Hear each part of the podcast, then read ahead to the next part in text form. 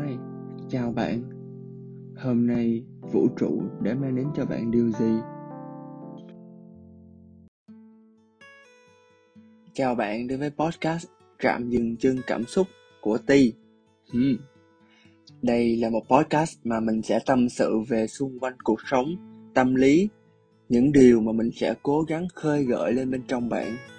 Podcast mang tính chất là tâm sự, nhưng mình cũng sẽ dựa trên những bằng chứng khoa học và những kiến thức mà mình đã được học mà đưa ra những lý luận phù hợp cho các bạn hiểu rõ hay nội tâm hóa được những gì mà các bạn được nghe.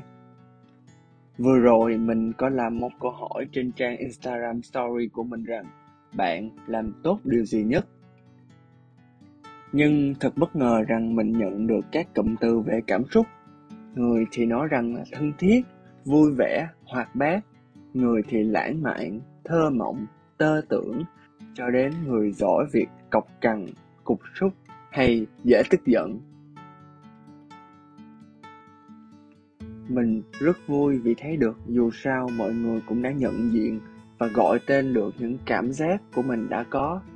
Cho nên hôm nay mình sẽ nói về tại sao con người lại tràn trề cảm xúc như vậy.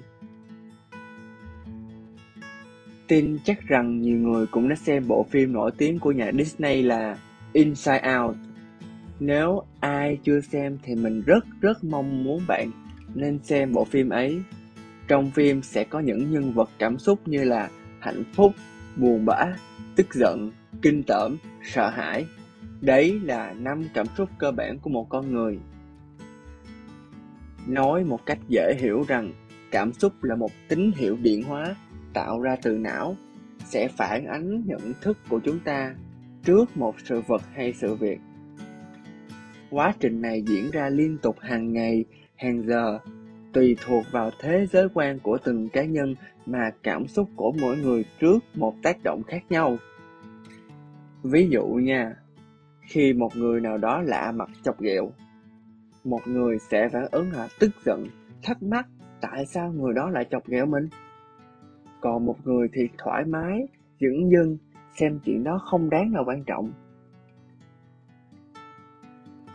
Ngoài đó, ta có thể thấy rằng cảm xúc là một phạm trù trung tính và sẽ không có cảm xúc nào là tốt hay xấu.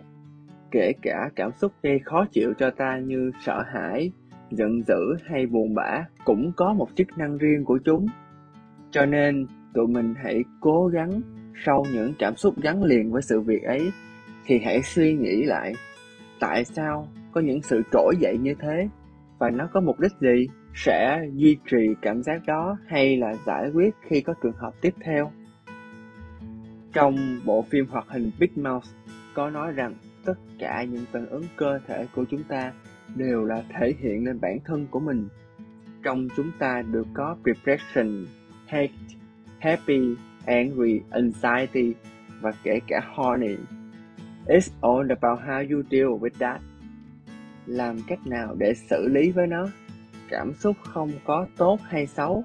Ta phải hiểu bản thân đang có điều gì trỗi dậy lên bên trong ta. Chúng ta phải thể hiện nó như thế nào để không phải mất đi những mối quan hệ quan trọng. Mình nghĩ là hôm nay chỉ đến đây thôi nhé. Dần dần mình sẽ đào sâu hơn cho các bạn để hiểu hơn. Chúng mình hãy cứ cởi mở đón nhận muôn vàn màu sắc của cuộc sống mà không phán xét.